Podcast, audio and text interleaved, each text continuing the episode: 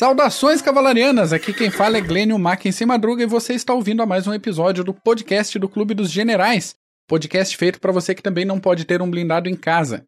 Hoje o nosso assunto principal é a Guerra da Chechênia ou as Guerras da Chechênia, mas antes de a gente entrar no assunto, vamos dar as boas-vindas aos nossos especialistas. Primeiramente ele, sempre na mesa, o mineiro mais aclamado do CG, o mais badalado, além de professor e analista de defesa, Renato Paulos Kloss. Como é que tá, Paulos? Tudo bom, Glenn? Nosso querido Mac, saudações segianas. Saudações também para o nosso querido Rundes. Hoje nós vamos falar da Guerra da Chechênia, né? 13 anos aí de. Foram 13 anos, mais ou menos isso. Por aí. Uhum. De muita destruição. Hoje chegou a hora. Acho que nós prometemos isso há muito tempo atrás, mas nunca tínhamos falado. Então hoje vai, vai sair. Vai sair. Foi promessa nossa e pedido de ouvinte esse episódio isso. também. E falando lá do sul de Santa Catarina, Rodrigo Hundstedt Origi. E aí, Hundes? Salve, salve, meus queridos Mac e Paulos. Mais uma vez aqui presentes. Vamos, vamos passar o que, que a gente sabe um pouquinho disso. Maravilha. Então, antes da gente entrar no cerne, no tutano, na medula do assunto de hoje, uns destaques desses últimos dias, um bloquinho de notícias do front.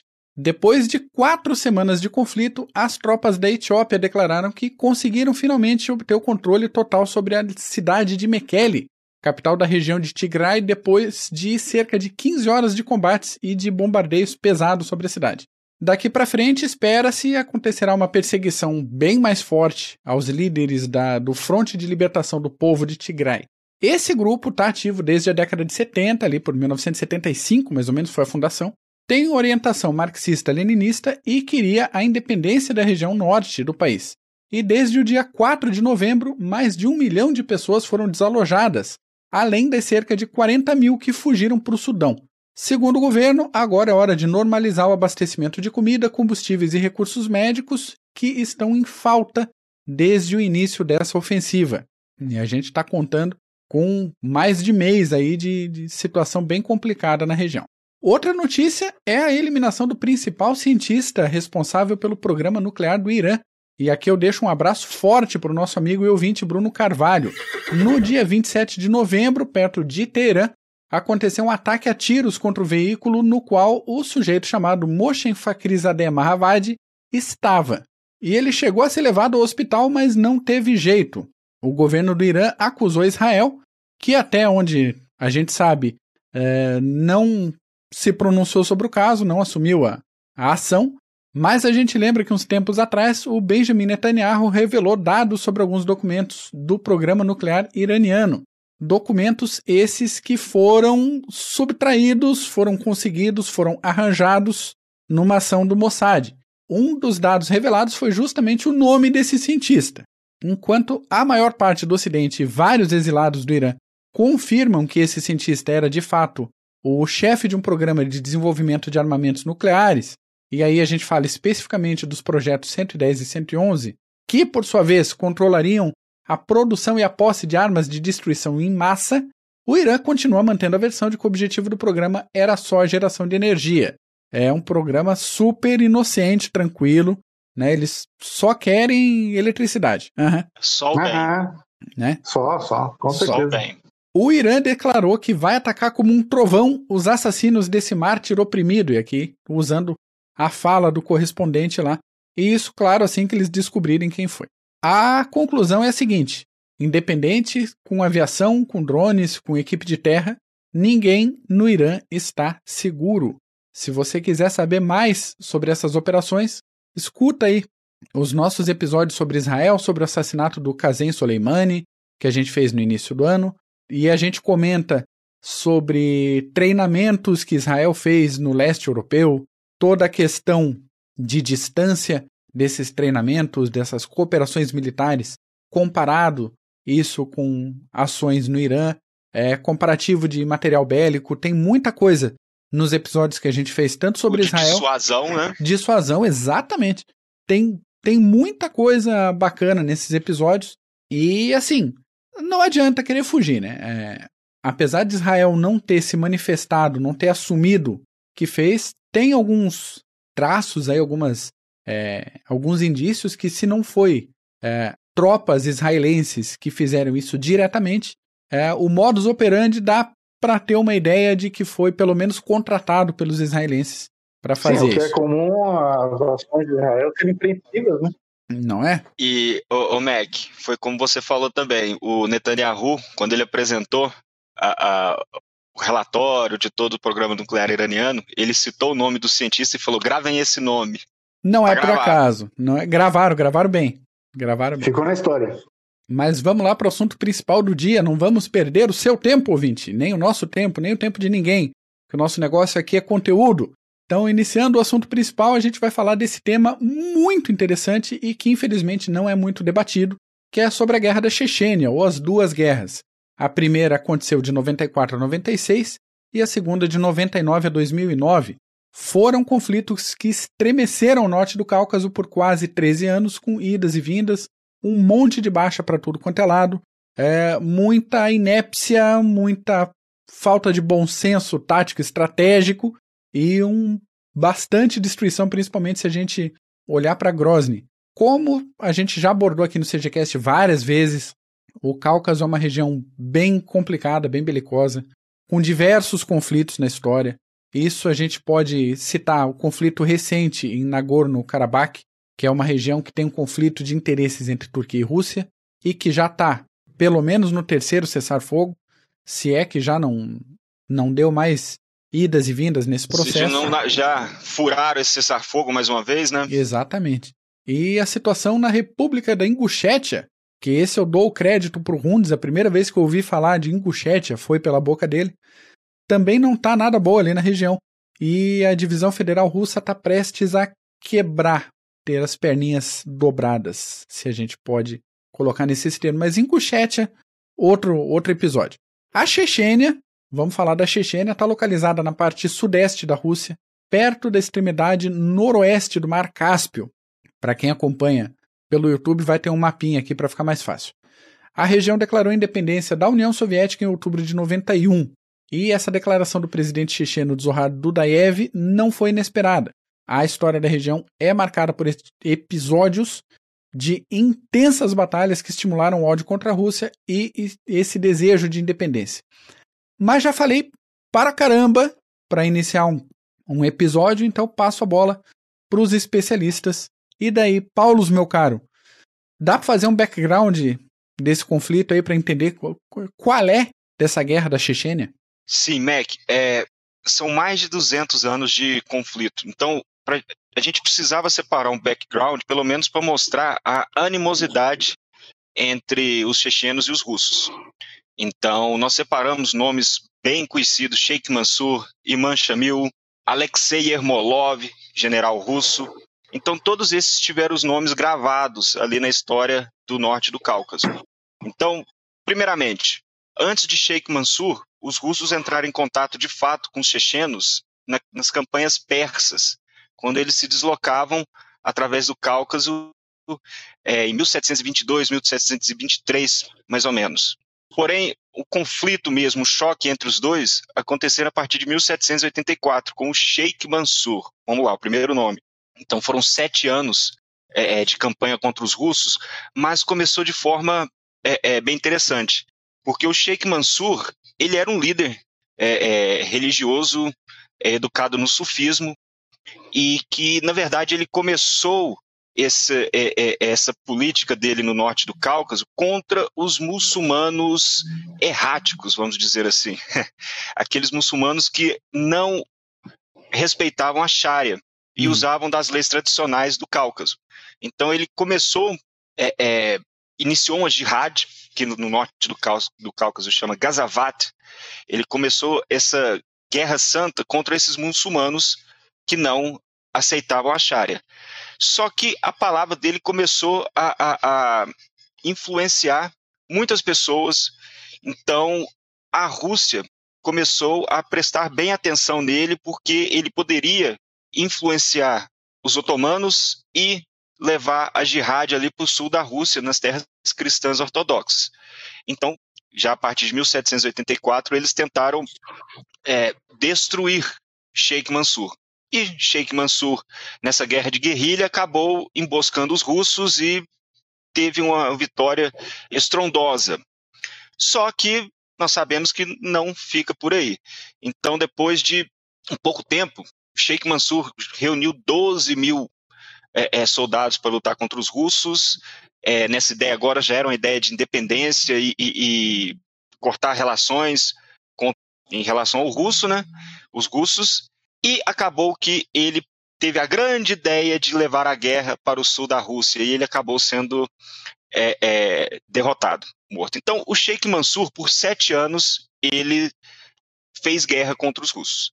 Esse foi o primeiro. Então, Sheikh Mansur, no final do século XVIII. No início do século XIX, depois da, da, das campanhas napoleônicas, houve uma série de campanhas dos russos, do, da Rússia Imperial, contra os otomanos e os persas. E os russos precisavam usar o Cáucaso como linha de acesso para esses frontes. Então, eles precisavam, de uma forma ou de outra, pacificar a região. E de todos que estavam lá, os chechenos eram os mais belicosos, vamos dizer assim. Então, os russos mandaram o general Alexei Yermolov. Pronto, segundo nome nosso, o Yermolov era um oficial de artilharia, se destacou nas campanhas napoleônicas e que é, é, é, tinha um, um, um, um, modo muito, vamos dizer assim, um pouco estratégico, mas bem sanguinário para pacificar a região. Então ele montou uma série de fortalezas na região Grozny surgiu dessa forma e começou a popular essas fortalezas através com cossacos. Então ele acabou conseguindo expulsar os chechenos para as partes mais altas da, da, da região, mas não derrotou de fato os chechenos. Até tem um, uma frase bem emblemática do Yermolov, que é aquela que eu desejo que o terror do meu nome guarde nossas fronteiras com mais força do que as correntes e fortalezas. Então, Yermolov bem sanguinário, mas ele acabou sendo substituído por outros generais e esses generais não tiveram o mesmo ímpeto que o Yermolov teve. E depois muitos russos já na, no final, antes da Segunda Guerra da Chechênia, queriam uma estratégia a la Yermolov para tratar os chechenos. Então, mais um problema aí. Bom, terceiro nome, Imam Shamil, outro religioso, só que esse era um soldado também, e esse passou 25 anos em luta contra os russos. Ele iniciou em 1834 e ele tentou até chegar a um acordo com a Rússia é, aceitando a sua soberania, mas que acabaria com os ataques, aceitaria a soberania russa, só que ele queria um certo grau é, é de autonomia, principalmente cultural. Os russos não toparam. Então, campanhas e campanhas, quase morreu em 1839, escapou por pouco, só que os russos estavam em outros frontes, nós lembramos até da Guerra da Crimeia, que tem um, um podcast aí também. E em 1859, na verdade, em 1856, os russos enviaram 200 mil soldados para o Cáucaso, para lidar de uma vez com toda, de uma vez por todas, é, é, contra o imã Shamil. Então, não deu o peso do Império Russo. É, Shamil foi capturado e virou uma celebridade em São Petersburgo. É, é, ficou num palácio e até a sua morte. Interessante notar que dos quatro filhos do Imã Shamil, dois lutavam no Cáucaso contra os russos e outros dois eram oficiais do exército russo. Oxi. Então, é interessante isso. Então nós falamos dos três nomes: Sheikh Mansur, Alexei Ermolov e Imã Shamil. Então nós temos mais dois pontos desse background aí que nós precisamos falar. Primeiro, Revolução de 17. Então, a conquista bolchevique, muitos chechenos pensavam, pensaram que seria a, a tão é, é, é, buscar a independência da Chechênia. Não, não foram. Eles chegaram até criar a União dos Povos do Cáucaso, que foi fundada em 1917, lutaram contra as forças brancas do Denikin, só que quando eles chegaram junto dos bolcheviques, existia um, um oficial chamado Joseph Stalin, georgiano, que conhecia bem os chechenos, e junto dessa política de nacionalidade, e, e, do tanto que ele já conhecia os, os, os, chechenos, ele acabou desmantelando essa União dos Povos do Norte do Cáucaso e criou a República Socialista Soviética Autônoma da Chechênia Ingushétia. Então, acabou por todo, por, acabou de vez essa ideia de independência. Então, mais uma vez os chechenos lutando e não conseguiram atingir essa tão sonhada independência. Outro ponto para finalizar esse background e que precisa ser dito é o êxodo de 1944. Eles, os chechenos, chamam essa operação Lentil de êxodo. Stalin, uhum. em 1944, e com a ponta de lança ali no Cáucaso do, dos alemães, estava com medo. Na verdade, os alemães já estavam sendo rechaçados, mas o medo dos chechenos, de certa forma, entrarem em acordo com os alemães, Stalin, no dia 23 de fevereiro, simplesmente deportou toda a população da Chechena, da Chechênia para, o, para a Ásia Central. Então foram 480 mil pessoas. Por exemplo, Runds, Dudaev nasceu, Dudaev nasceu no, no, exílio, podemos dizer assim. Sim, Dudaev, sim. Tá. Maskadov, Dudaev, Maskadov. Todos é, nasceram quando... na Ásia Central. Exatamente. E foram lá que eles aprenderam com o exército soviético tudo, tudo que sabiam sobre guerra de guerrilha e, e, porque foram grandes oficiais, né? Sim. Pega aí o Dudaev, era general da, da Força Aérea. O Maskadov era coronel. Então você não tinha líderes tribais, você tinha soldados profissionais. Soldados profissionais, exatamente. Exatamente. E em 56 eles voltaram com a morte do Stalin, Khrushchev é, é, permitiu a volta desses chechenos para a, para a Chechênia, a, a, terra a terra deles. Encontraram muitos russos do sul da Rússia que simplesmente tomaram a região com estratégia russa. Então, esse é o background né, que nós podemos falar sobre essa história. Então, são mais de 200 anos de conflitos. Esses são os nomes principais, mas muitos outros marcaram a história também da região, de lutas. Nós temos essa cultura da Chechênia, do, do, do povo da Chechênia, que muita gente acha que é meio que um banditismo, mas na verdade é uma busca por liberdade. Então, Ô, Paulo, você é, tem um atravessando aqui rapidinho. Você não, não, não tem a impressão que o, o povo da Chechênia tem alguma similaridade com o povo basco? Sim. É aquele. Com aquele certeza. Pessoal que mora numa região montanhosa lá, pequenininha, bravo para caramba e que é melhor deixar os caras quietos lá. Porque Exatamente. sempre dá ruim quando vão mexer com eles.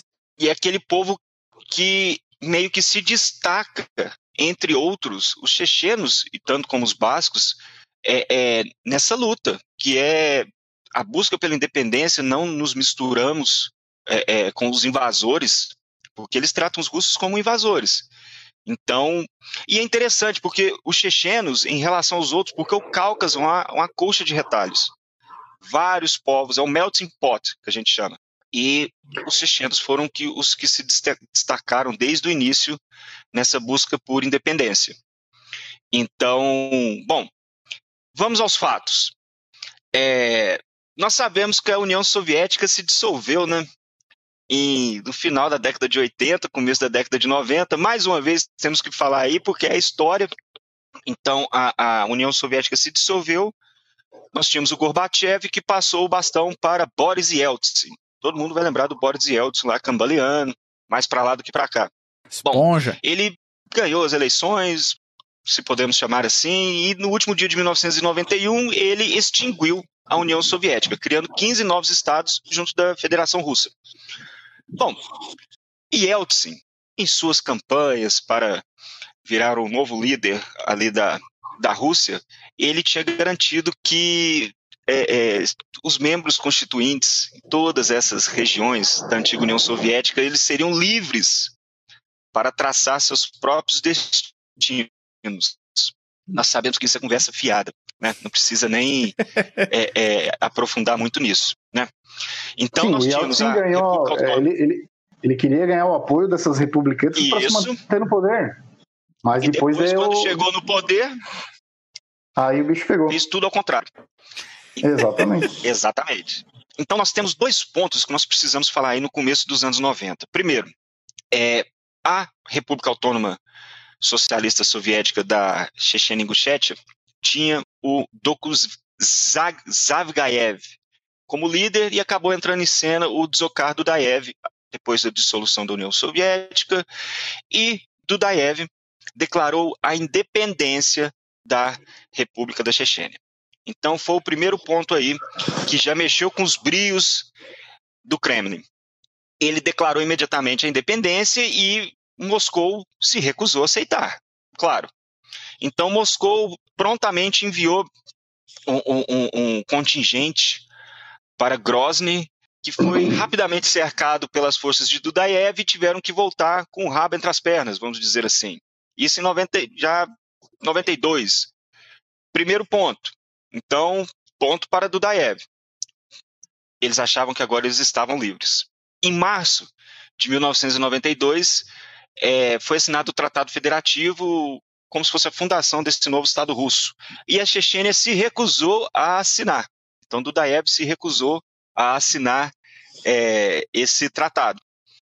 Bom, Yeltsin estava muito preocupado em, nas implicações que isso poderia trazer é, é, para Moscou, principalmente as implicações de longo prazo com, os outros, com as outras regiões.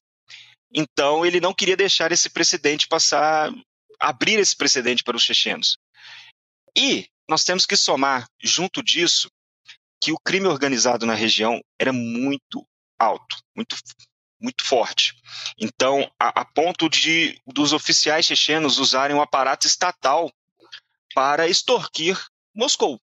Então, logo eles estavam vendo que a Chechênia se tornou uma ameaça, de fato, e que Yeltsin precisava provar de uma vez por todas que ninguém poderia desafiar Moscou desse jeito. Então, temos também a dimensão política disso tudo.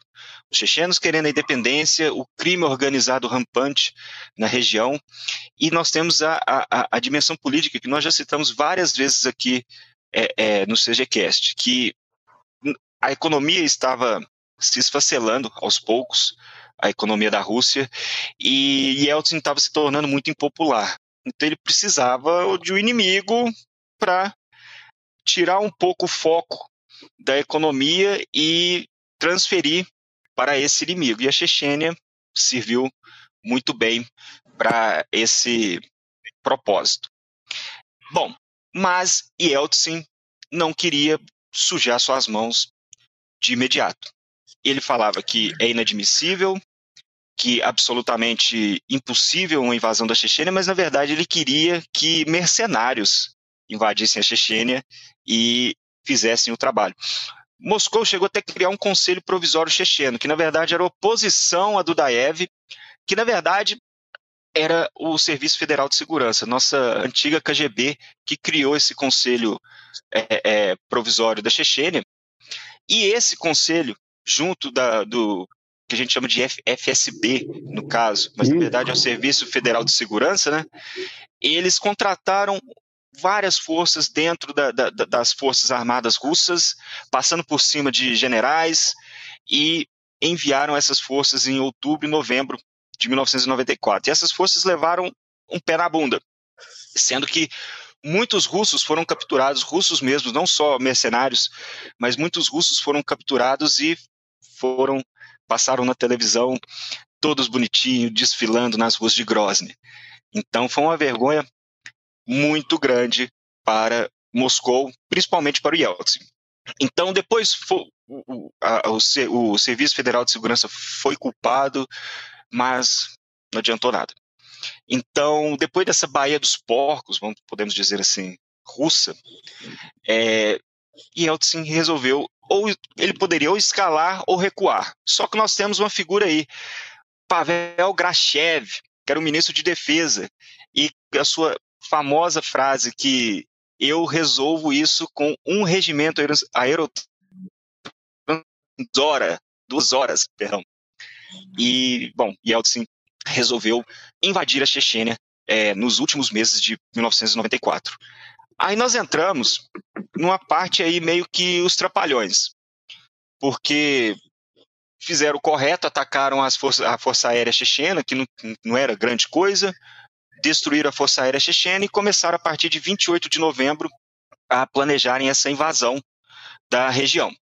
Então, essa invasão seria através de três pontas de lança que sairiam ali do sul da Rússia e a ideia era cercar a cidade de Grozny e depois atacar ela. Então, os russos é, é, juntaram quase 25 mil homens e 80 tanques para essa operação em dezembro de 1994. Bom, os russos, qual era a estratégia deles? Era cercar a cidade, como eu falei agora, através dessas três forças e tomar, conquistar a cidade de uma vez por todas. Só que, bom, só os russos olharem para trás, isso é uma estratégia um pouco furada. Por exemplo, o Afeganistão. Nós, a gente se lembra que eles tomaram Cabul no início da campanha e depois tomaram algumas cidades principais e resolveram lidar com os mujahidins no interior, o que não adiantou. E, mais uma vez, eles resolveram fazer a mesma coisa, tomar Grozny e depois tomar as outras regiões, a retaguarda, o interior da Chechênia. Então, por isso que eu falei de trapalhões. Eles juntaram as forças que eram para estarem prontas já 7 de dezembro e elas ficaram prontas só 26 de dezembro. Que bonito. Então nós tivemos isso. Depois, nós tivemos a questão também que eles só ficaram prontos para atacar a capital Grozny no dia 31 de dezembro. E nós precisamos é, é, ter em mente que os chechenos não são burros. Eles, desde o começo, desde novembro, eles transformaram Grozny numa praça forte, numa fortaleza, através de três anéis de defesa. O centro da cidade virou um, um, uma imensa fortaleza com pontos fortificados, é, é, regiões com minas terrestres. Se prepararam para receber com abraços e flores os russos. Ao estilo checheno. Ao estilo checheno, exatamente. Então, bom, vamos lá. No dia 31 de dezembro, esses russos acabaram entrando em Grozny. Entraram em Grozny, só que, bom, lembrem-se, três pontas de lança. O avanço ocidental se perdeu nos ferozes combates no centro da cidade. O grupo oriental teve que se se desviou e acabou se perdendo também na cidade. E vale lembrar, antes de eu. Ó, e tem o Grupo Norte que chegou até o Palácio Presidencial, mas não conseguiu, precisou se entrincheirar. Então nós tivemos um problema aí nesse ataque russo no dia 3 de janeiro. O ataque já tinha sido rechaçado, os russos não largaram o osso, claro. É, começaram a usar poder aéreo, artilharia e aos poucos avançando para conquistar a cidade, mas é, falta de coordenação entre as tropas de ataque, não tinham coordenação nenhuma. Falta de mapas, eles não possuíam mapas de Grozny, eles tiveram que é, é, é, invadir as livrarias e as bancas de jornais para conseguir mapas da cidade, porque eles não possuíam mapas da cidade de Grozny. Então foi uma série de erros. Nós temos os erros também é, é, na operação dentro da cidade. Eram aqueles blindados todos em um engarrafamento naquelas avenidas imensas da capital Grozny e que foram, que na verdade foi muito fácil destruir essas, esses comboios. Os chechenos eles destruíam os, o primeiro e o último blindado, você amarrava toda aquela fila de blindados e acabavam que destruíam um por um. Os russos não saíam dos blindados com medo, então eles eram eliminados sem nem conseguir sair dos APCs, né? Eles já eram eliminados. Isso foi uma carnificina. No YouTube, para quem quiser, tem muito, muito, muito, muitos vídeos sobre é, é esse primeiro conflito os russos tentando sobreviver de uma forma ou de outra, entrincheirados no meio da cidade, foi uma carnificina. O MEC tá ligado nessas táticas aí, sabe que é fogo e movimento, se parar.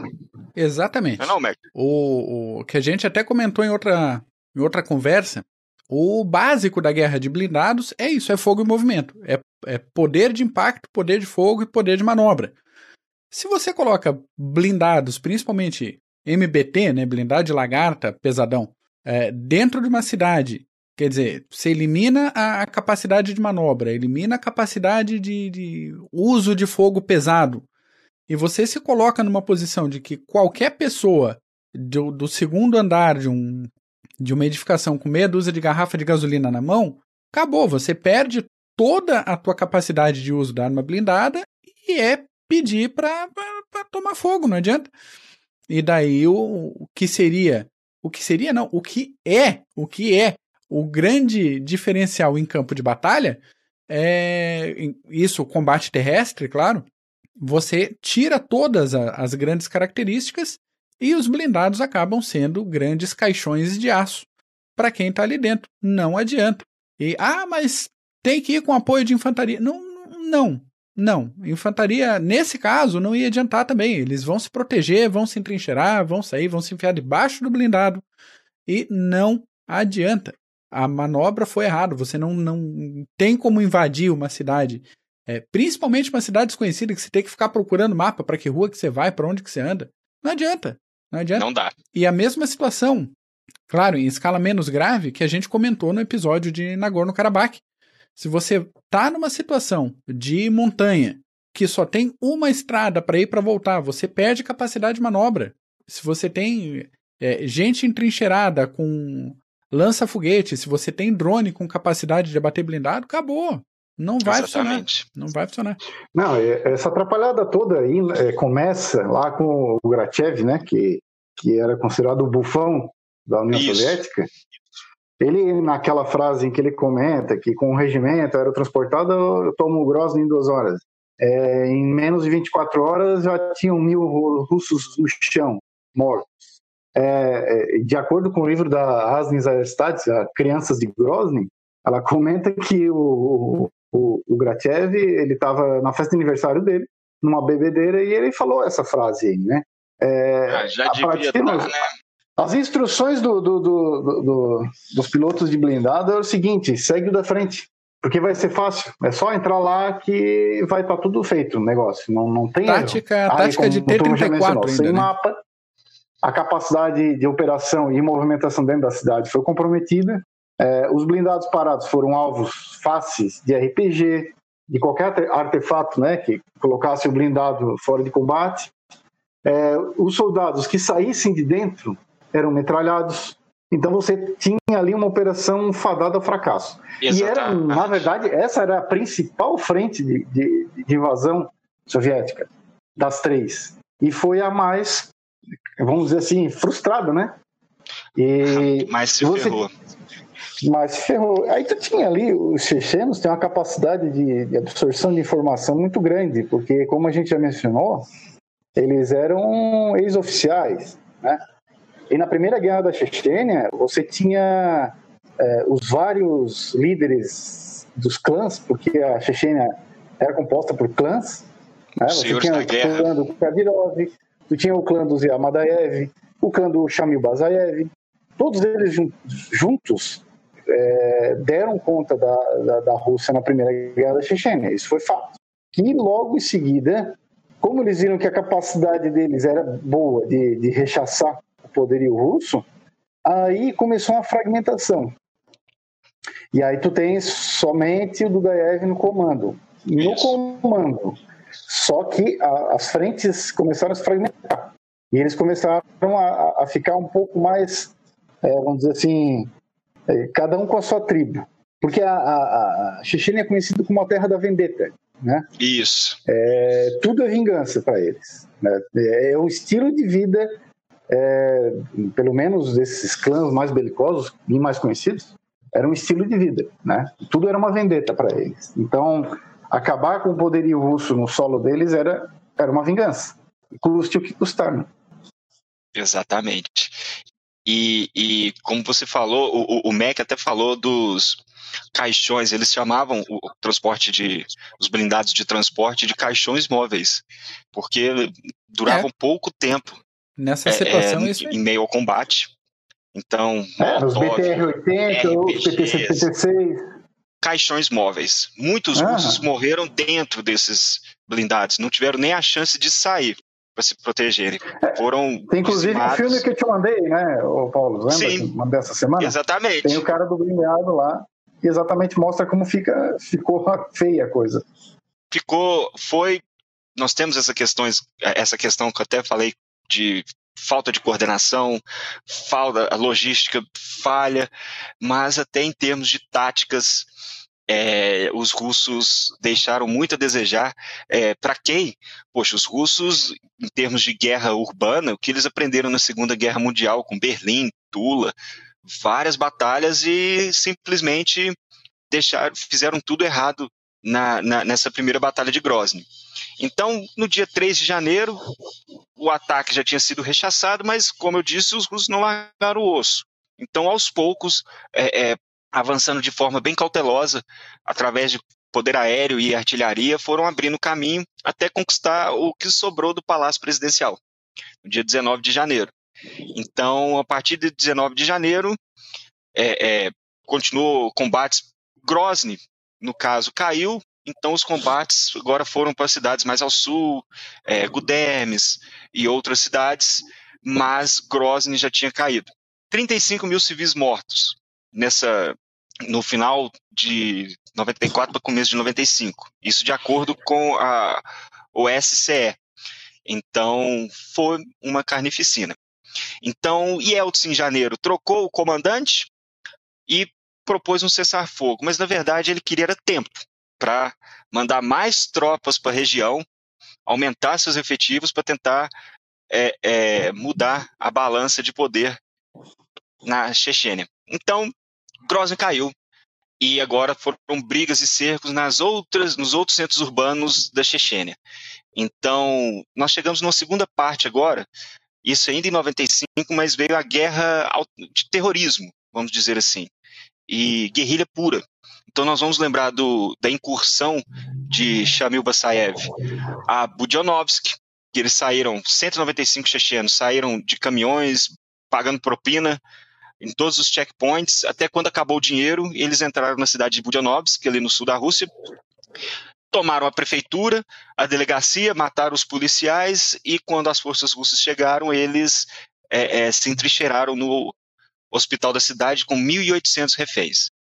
Outro que nós vamos citar, todo mundo vai lembrar de Beslan, né, que o, o Rundes vai citar, tem o Teatro de Dubrovka e por aí vai. Esse foi o primeiro, em 95 ainda.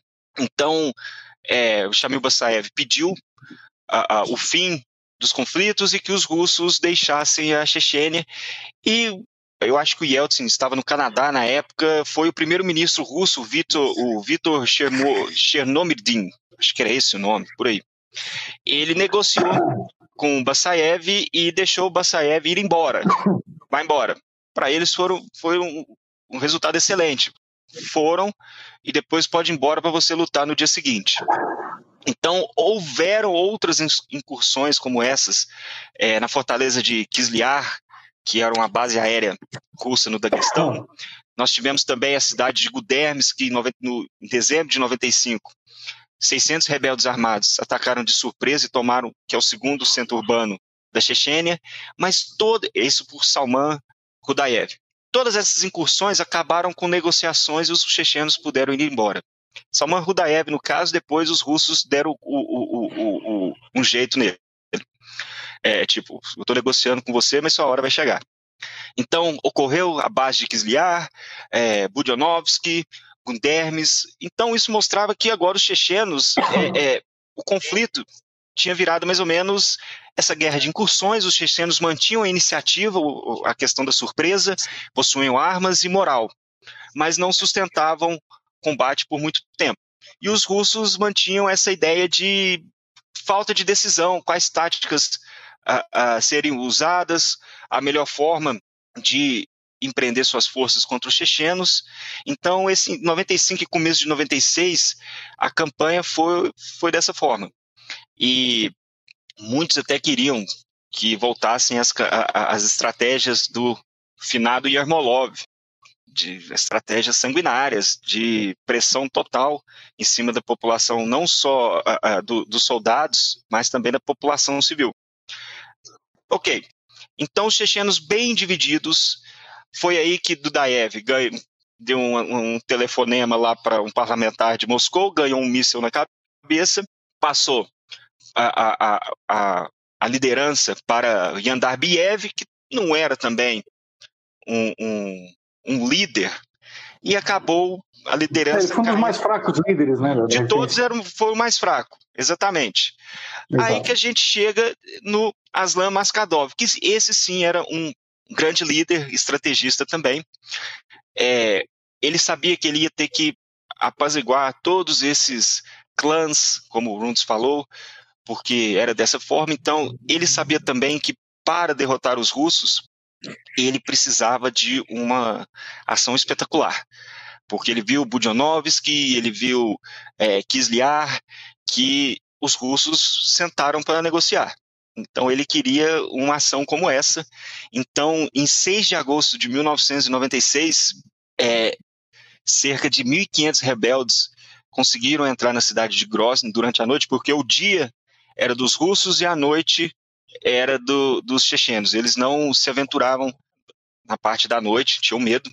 Então conseguiram silenciosamente infiltrar todos esses guerreiros e no dia seguinte conseguiram tomar a cidade de Grozny. Então os russos saíram em debandada. Na verdade, foram em três horas eles conseguiram recuperar a, a capital Grozny. Depois vieram negociações, reconhecimento da autonomia da Chechênia e 31 de dezembro a guerra da Chechênia acabou. Então nós temos essa primeira guerra da Chechênia que foi do, de dezembro de 1994 até dezembro de 1996. Bom, agora estamos independentes. Será? Sabemos que não. É, foi uma paz de mentira, né? Foi o primeiro round, né? Foi uma paz de mentira, podemos dizer assim. Sim, com certeza. Então, é, nós tínhamos Mascadov à frente, e até em maio de 97 ele assinou, viajou para Moscou e assinou o acordo de paz com Yeltsin. Mas temos alguns problemas aí, vamos lá. Primeiro, crescimento dos senhores da guerra. Então, como o Rundes falou, eram vários clãs. E, querendo ou não, cada clã possuía sua agenda própria. Essa é a verdade. Então, Mascadov tentou apaziguar esses ânimos, trazendo todo mundo para a estrutura militar da Chechênia, dando o status de militares nos rankings uh, do exército, mas não deu tão certo. E outro problema também que Mascadov tinha, e que esse era um baita de um problema, era a ameaça jihadista. Então, desde os anos 90, jihadistas de, de vários calibres foram para a Chechênia para é, é, iniciar a jihad contra os russos, contra os cristãos ortodoxos, e nós temos um nome aí em comum, né, Rundes? Al-Khattab, é um veterano... Ibn Al-Khattab. Ibn Al-Khattab. Saudita, veterano da Bósnia, veterano da guerra no Afeganistão, veterano de Nagorno-Karabakh também. Ô, louco. E Exatamente. esse foi com todo o, o, o dinheiro que a Arábia Saudita podia gastar nessas campanhas jihadistas e ele não, não escondia que para ele independência da Chechênia ele não ligava. O que ele queria mesmo era criar um califado no norte do Cáucaso. Do Cáucaso. Exatamente. Então, isso foi um problema muito grande, porque Maskhadov precisava apaziguar esses ânimos, precisava mostra, mostrar para Moscou que eles estavam mantendo a paz, o acordo de paz, mas na cabeça dos jihadistas não era isso que eles queriam. Então, nós temos até em agosto de 99, uh, Shamil Basayev e Al-Khattab simplesmente invadiram o Daguestão. É, é, o Magomedov, que era o, o líder, o Bagaldin Magomedov, ali do Daguestão, convidou, convidou os jihadistas, não, vamos criar um califado aqui. Então, Maskhadov estava perdendo o controle nesses anos aí de paz, não estava conseguindo segurar, não, não podemos nem dizer seus subordinados, né? não conseguia segurar esses jihadistas e, e não conseguia restaurar a disciplina. Isso foi um grande motivo para a Segunda Guerra da Chechênia, que começou em 1999. E Mas você tem um grande motivo ali para a invasão, é, além da, da, dos já citados é, atos terroristas, uh, o Bazaev saiu do governo Mascadov e ele teve um agravante, né? A família dele foi assassinada pelos russos. Isso. Então, isso, isso bom, é uma estratégia lá. comum, né? É, exatamente. Agora, vamos botar. Eu tenho, bom, minha família foi morta. Minhas, meus pensamentos não fecham com o Mascadov. Vou me juntar com um jihadista, que pelo menos eu tenho é, é um apoio é, grande, né? Aí teve uma influência e uma afluência de muitos jihadistas para a região que já muitos né, já estavam é, nos Balcãs, na época da, da Guerra dos Balcãs, muitos remanescentes já saíram dos Balcãs e foram direto para o Cáucaso. Então você foram para lá. Exatamente. exatamente. Vamos lá, vamos instalar Sharia. Nada de, de, de muçulmano sufi aqui. Vamos botar o que eu quero. E ele queria o califado, né? Como você já mencionou. Sim, exatamente. E a gente sabe que nós, nós vamos contar os motivos né, dessa segunda guerra da Chechênia, mas Moscou já sabia que ia ter que lidar de novo com o, o, os chechenos. Isso é fato. Eles estavam causando uh, o caos ali no norte do Cáucaso, não era mais só na região da Chechênia, já tinha passado por Daguestão e para outras repúblicas ali também. Então, uma hora ou outra, eles teriam que lidar.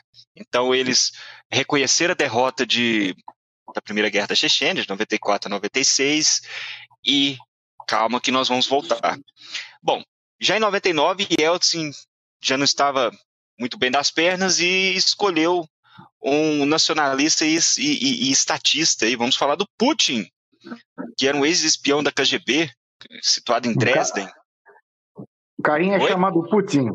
É, nosso tão conhecido Vladimir Putin. E Putin estava determinado a fazer o mundo reconhecer a Rússia novamente como uma grande potência. E, e, e ele teve uma ascensão meteórica e ele sabia, né, com os problemas econômicos, tudo, o, o, resultado da Primeira Guerra da Chechênia, ele sabia que ele ia ter que voltar e também sabia que a Chechênia era um exemplo ideal como triunfo do poder russo voltar e derrotar os chechenos que causavam tantos problemas é, desde o começo da década de 90. Na verdade, muitos anos nós falamos, né? Então, o que aconteceu?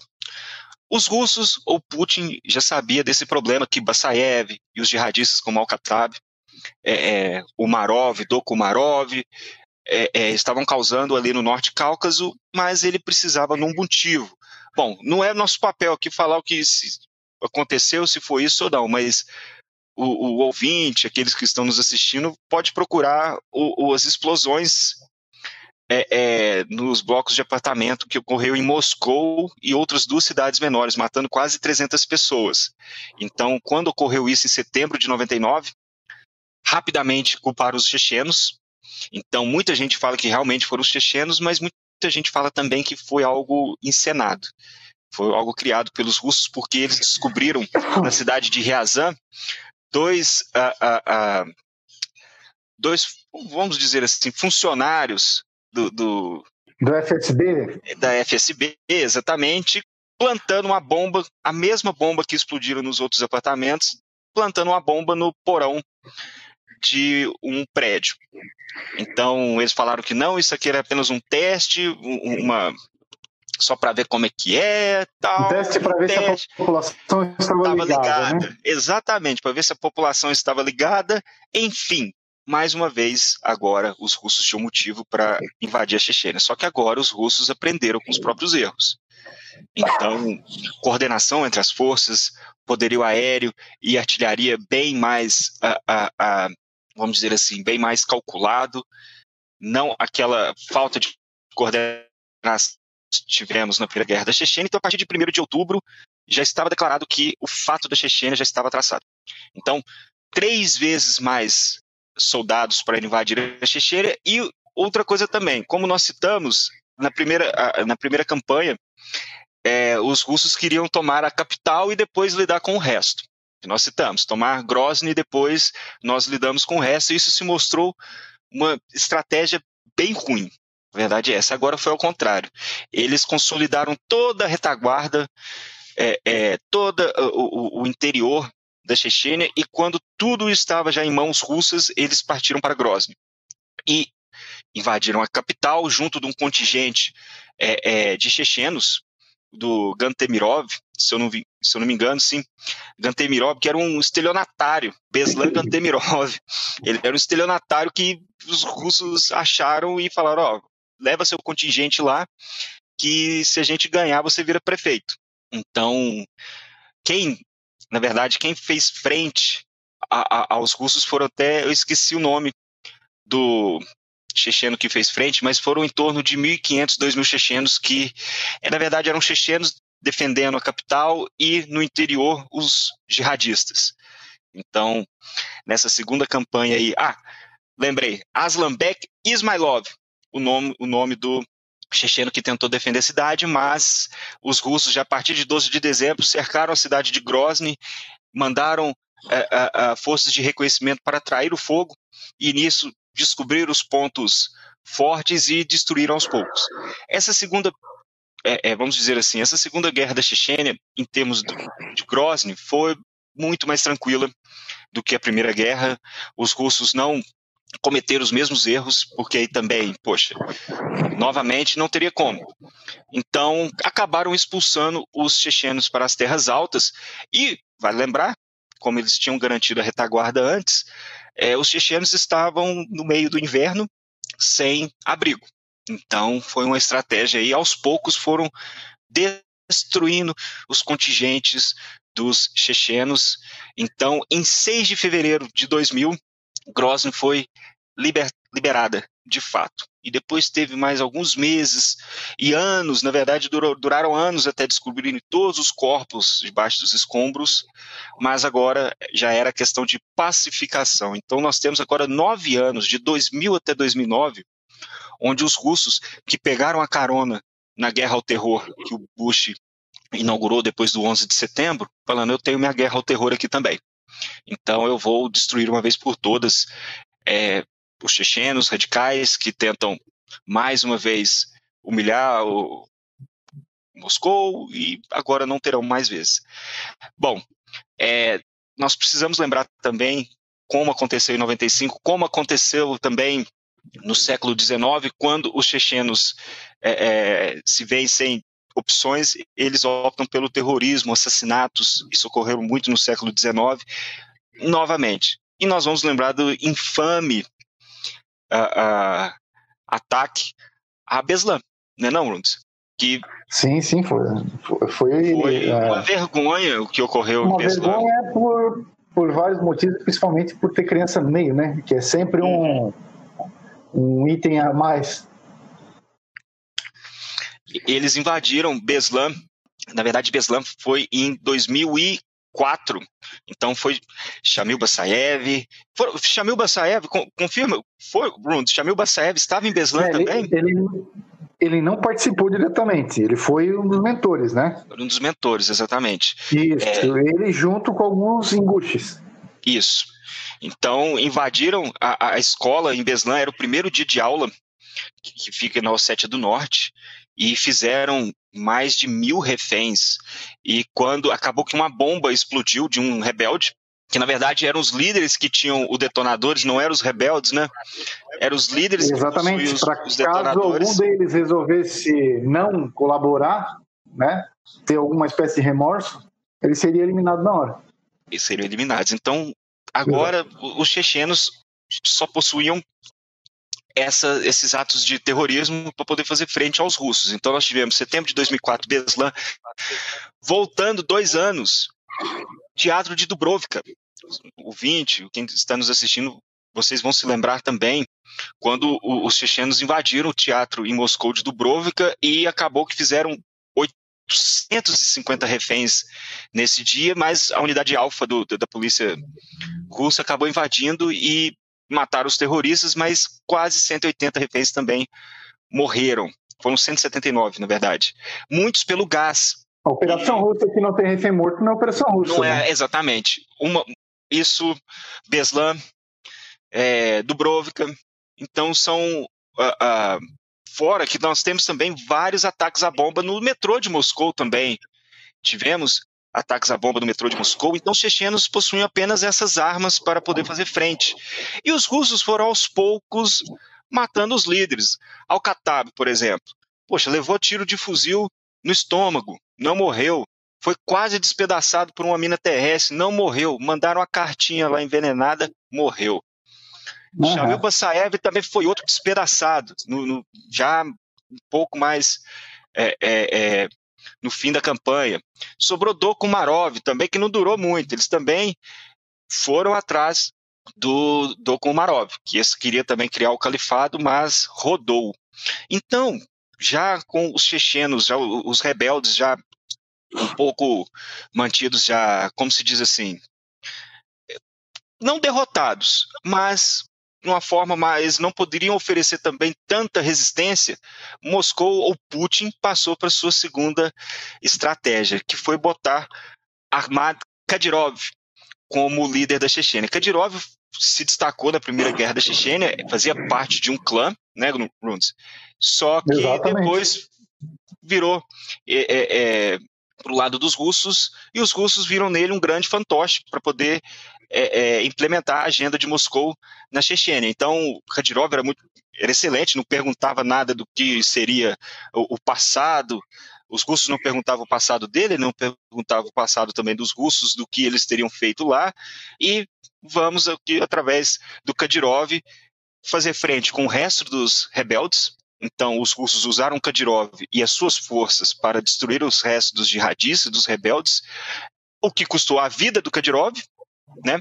Que tem quem pode Exatamente. procurar no YouTube que em 2004, numa parada militar, os rebeldes, ok, nós estamos quase é, é, é, destruídos, mas Kadyrov vai pagar por isso. Então, em 2004, eles, eles é, é, detonaram uma bomba no estádio do Dinamo de Grozny e mataram o Kadyrov, que aí passou o bastão para o seu filho, que é o Ramzan Kadyrov, que está até hoje. Vocês podem seguir ele no Instagram, porque a, a, a, comunicação oficial do governo da Chechênia, através da conta pessoal do Kadyrov no Instagram, ele aproveitou para caçar todos os oponentes que poderiam tirar ele do poder. Então, os russos tentaram balancear é, é, esse poder do Kadyrov através de outras forças como os Yamadaevs, o clã dos Yamadaevs, é, é, outros batalhões, para tentar balancear e não dar todo o poder para o Kadyrov, mas o que o Kadyrov fez?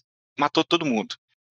Matava em Dubai, mandava matar em Berlim, em qualquer lugar que eles estavam. Ele foi se livrando dos antigos líderes é, Exatamente. rebeldes, um por um. Né, com, um com quem um. ele lutou. Exatamente. Um por um.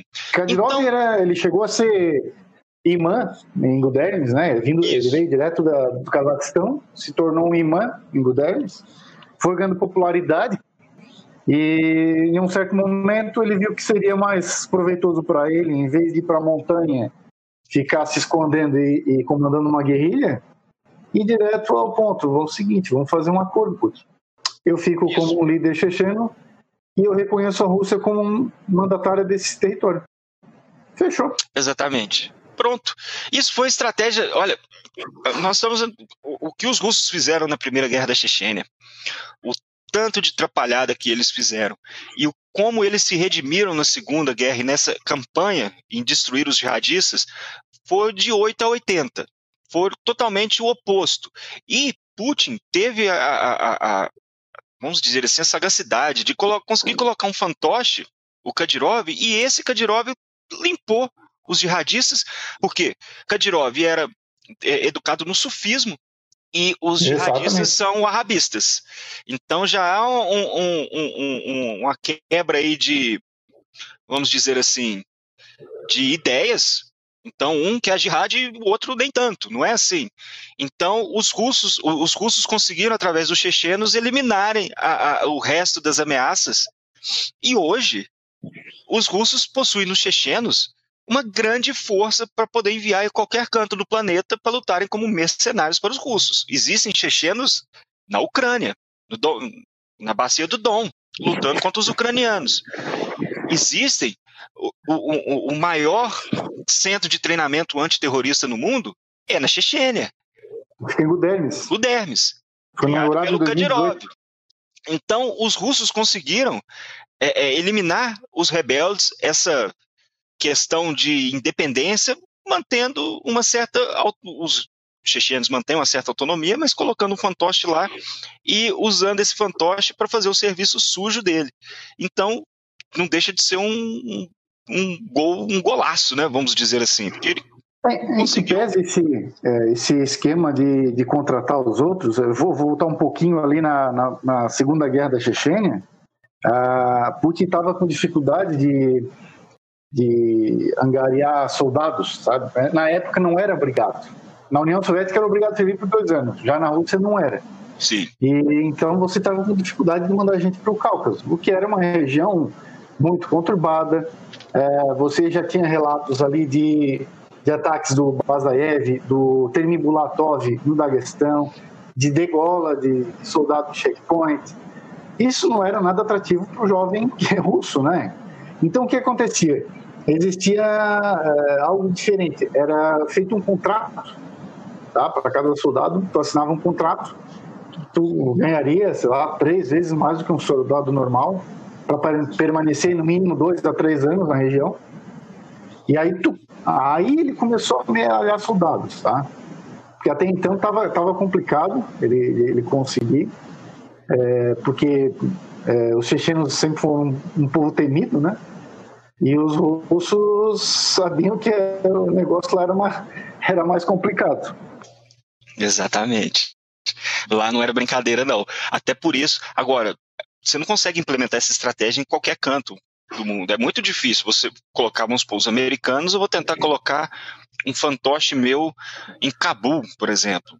Tentaram, mas não é a mesma coisa. Mas os russos aproveitaram da situação e conseguiram de uma, com certa maestria, Putin, vamos dizer assim. Putin é um grande estrategista, a gente sabe disso.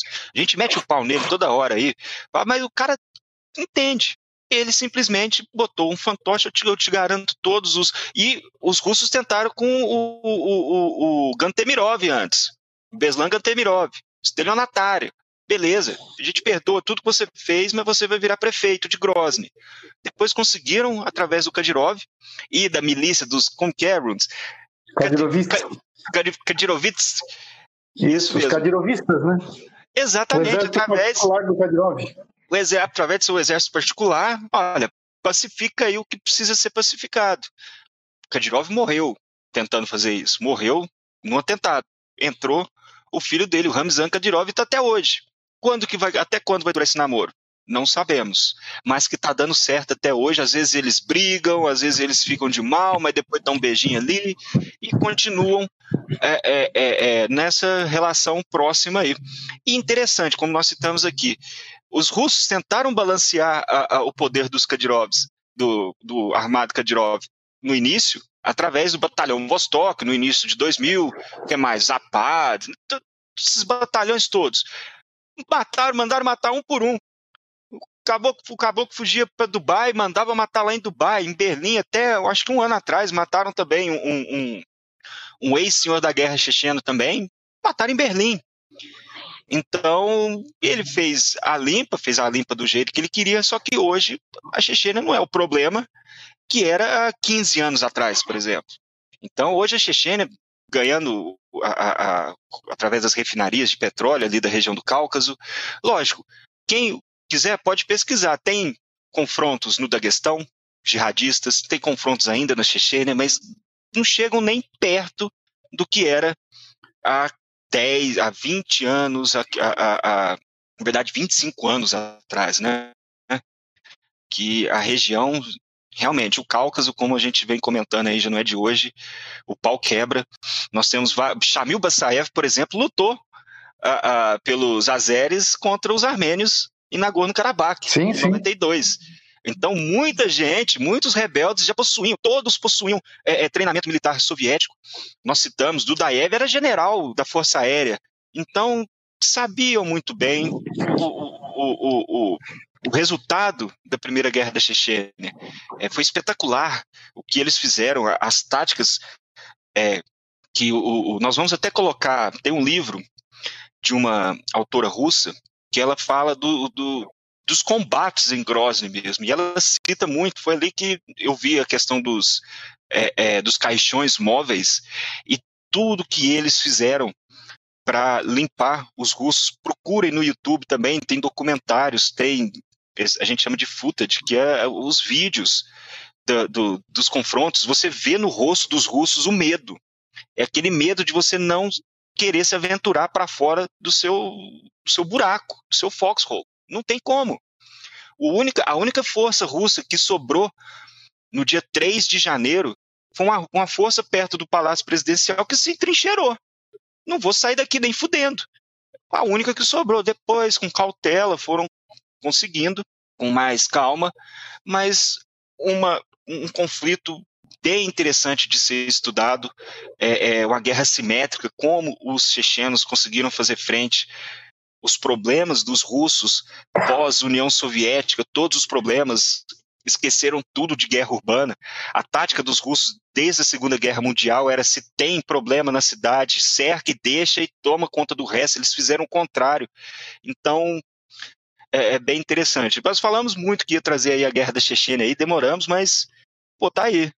O ouvinte aí, quem, quem, quem nos assiste aí, para tirar suas conclusões, pesquisar mais o que está acontecendo hoje na Chechênia. Hoje é uma vergonha o que o Kadyrov faz em relação aos homossexuais na Chechênia, que fala que é uma região livre de homossexuais. Então, meio que é, é, é, replicando o que Moscou já faz também.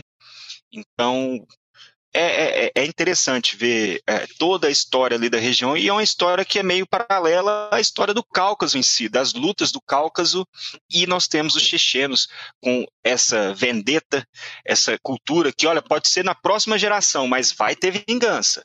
Isso é fato. Vai ter, vou, vai voltando ter vingança. A Beslan, voltando a Beslan e, e, tendo essa a vendetta como é, pano de fundo, não à toa foram chechenos em Inguches os, os guerrilheiros que assaltaram Beslan, uh, os inguches uh, foram para lá por, por, uma razão mais emotiva, que seria é, Beslan, principalmente a escola número um, foi palco de, não diria de pogrom, mas é, quando os, os ossetas queriam expulsar os, inguches na década de 90, eles levavam os inguches para, para essa escola para fazer a seleção e, e uma, expulsar do país.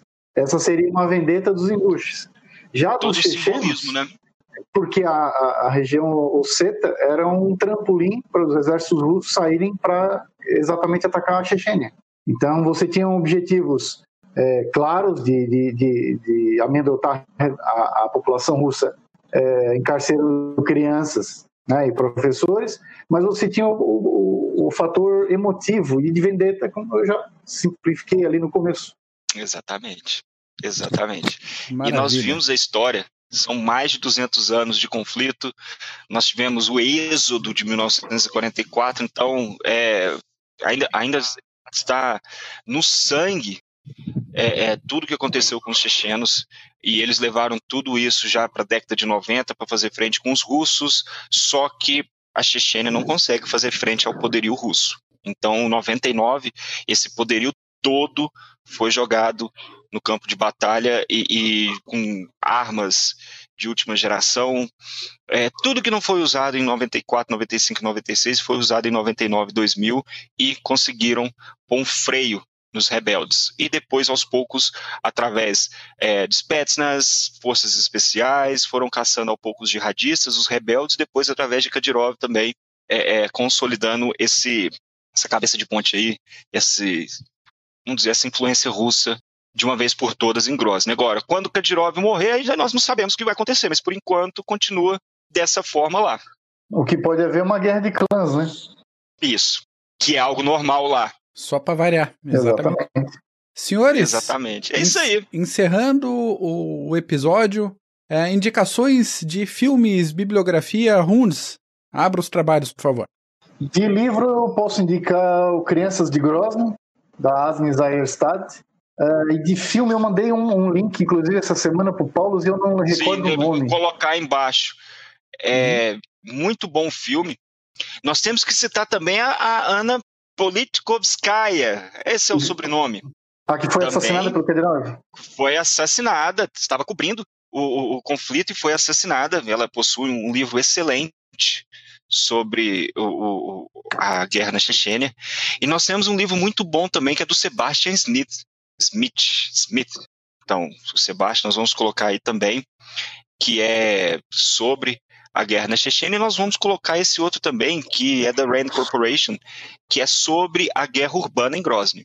São em, os livros são em inglês, esse que o Rund citou, no caso não é da Politkovskaya, também não é, é em português, mas para aqueles que queiram é, é, estender um pouco aí o, o, o, conhecimento, pode, pode ler esses livros aí que vão aprender muita coisa. O do Sebastian Smith, o, o, o livro é excelente, é muito bom. Eles até têm um, um ditado que é, ah, agora no, é de por que, que cana-de-açúcar não nasce nas montanhas, porque as montanhas são cobertas de sangue dos chechenos, algo assim, mas o simbolismo de, de, dessa guerra entre chechenos e russos vem de muito tempo.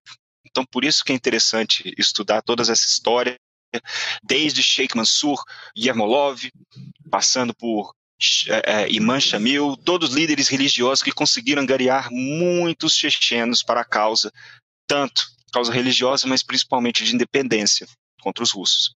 Maravilha. Eu vou deixar aqui embaixo duas indicações também.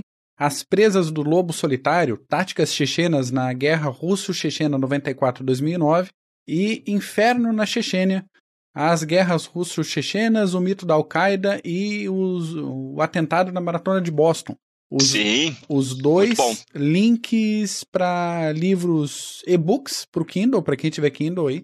E fazendo só essa, esse comentário, bombardeio, bombardeio, né, o atentado da Maratona de Boston de 2013, executado pelos irmãos chechenos, chechenos. Zokar e Tamerlan Tsarnaev.